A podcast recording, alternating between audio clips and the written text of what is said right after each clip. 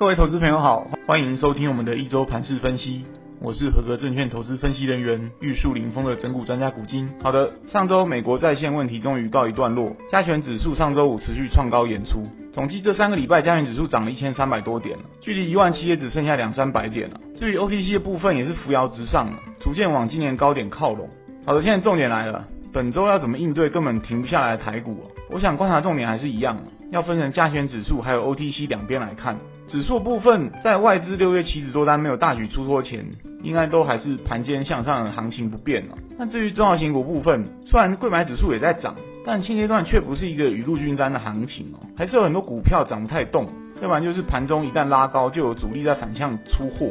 那简单来说的话，个股之间的差异化仍然很大。那该怎么样在这种浑水摸鱼的行情中赚钱？上周跟各位分享，现阶段用技术面操作会比较理想。那另外，本周上市公司也会公告五月份的营收，届时也会成为股价催化剂啊。但是中间有一个重点，营收数字本身到底是成长或衰退，其实是次要的，主要还是看市场届时要怎么解读，有没有超出市场的预期。今年常常出现有很多公司财报数字很糟，营收出现年减月减的这个衰退，但是股价却反向大涨。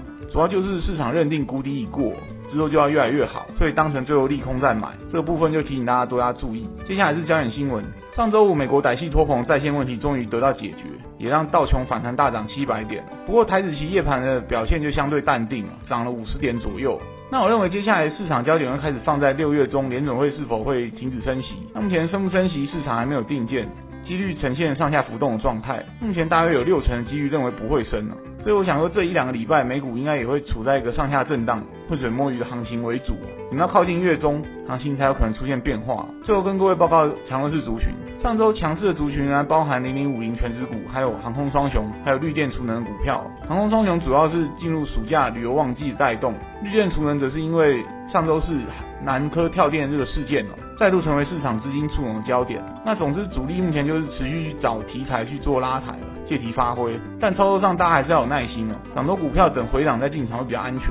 比如说上周筹码发散的弱势股就有部分是之前涨多 AI 概念股出现技术性的回档修正。当然这个族群存在着这个超涨的问题，所以说逢回买进也要慎选。不过之前跟各位提到的新兴南电，由于股价长线位阶还算低啊，所以我想后续应该还是有表现空间才是啊。